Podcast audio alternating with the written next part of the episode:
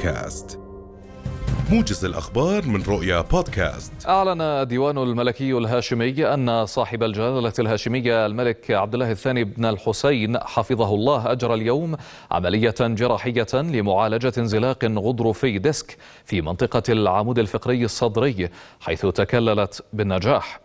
الديوان الملكي وفي بيان له قال إن جلالة الملك سيقضي وبناء على نصيحة الأطباء فترة راحة بعد العملية التي أجراها في إحدى المستشفيات المتخصصة في مدينة فرانكفورت الألمانية قبل عودته سالما إلى أرض الوطن. زار نائب جلالة الملك سمو الأمير الحسين بن عبد الله الثاني ولي العهد اليوم إدارة البحث الجنائي في مديرية الأمن العام حيث اطلع على أبرز مهام وواجبات الإدارة والتحديثات والتقنيات التي أدخلت لملاحقة الجريمة ومنعها. واستمع سموه خلال تفقده عدة أقسام داخل مبنى الإدارة إلى إيجاز قدمه مدير الإدارة بشأن أهم المهام والواجبات التي تنفذها وأبرز الإحصاءات الجرمية. وبين مدير الأمن العام اللواء الركن حسين الحواتمة أن مديرية الأمن العام تولي مكافحة الجريمة أولوية وتقدم جميع أشكال الدعم والإسناد العملياتي واللوجستي لإدارة البحث الجنائي. قال نقيب المحامين الأردنيين مازن الرشدات إن جميع التعديلات المقترحة على مشروع القانون المعدل لقانون العقوبات تعيدنا إلى الخلف ولا تعمل على تقدمنا. جاء ذلك خلال اجتماع اللجنة القانونية النيابية اليوم لمناقشتها مشروع القانون المعدل لقانون العقوبات لعام 2022 حيث بين ارشادات أن النقابة تتحفظ على بعض التعديلات الواردة في المشروع وتعتبرها خطيرة كونها قد تمنح بعض الجهات غير القانونية حق التحكم في بعض القوانين. قالت وزارة المالية أن حجم الدين الحكومي باستثناء دين صندوق الضمان الاجتماعي تراجع وفق المؤشرات الأولية بواقع 244 مليون دينار في الشهر الأول من العام الحالي ليصل إلى ما يقارب من 29 مليار دينار.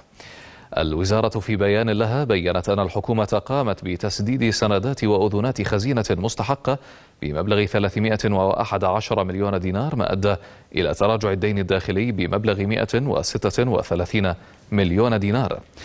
أما الدين الخارجي فقد انخفض بحسب وزارة المالية بمبلغ 68 مليون دينار بعد تسديد الحكومة المبالغ المستحقة وانخفاض أسعار صرف العملات مقابل الدولار. أعلن وزير الأوقاف والشؤون والمقدسات الإسلامية دكتور محمد الخلايل اليوم الثلاثاء عن بدء التسجيل الأولي للراغبين في أداء فريضة الحج لموسم الحج المقبل للمواطنين الأردنيين وأبناء قطاع غزة المقيمين في المملكة من خلال بوابة الحاج الإلكترونية. الخلايل دعا الراغبين بالتسجيل ممن تحققت بهم الشروط إلى دفع مبلغ 200 دينار للأصيل فقط وهي مستردة بعد انتهاء التسجيل في وقت تحدده دائرة الحج والعمرة ويعفى من الدفع فروع الأصيل. وأضاف الخلايل أن موسم الحج هذا العام لن يكون بكامل طاقته السابقة وسيتحدد ذلك بناء على ما تقرره السلطات السعودية.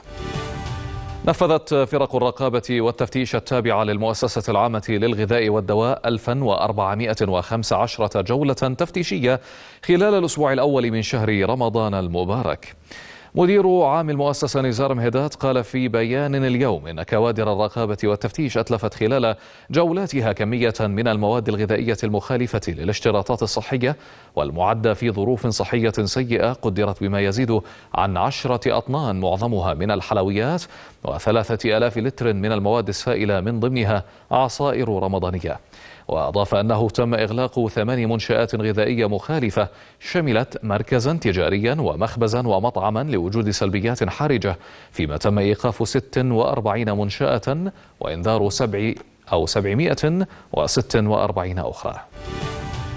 استكمالا لمخططات سلب الأرض والحقوق الفلسطينية وفي سبيل امتصاص غضب المستوطنين بعد فشل الاحتلال بمنع العمليات الفلسطينية الأخيرة فقد صادقت حكومة الاحتلال على استكمال جدار الفصل العنصري.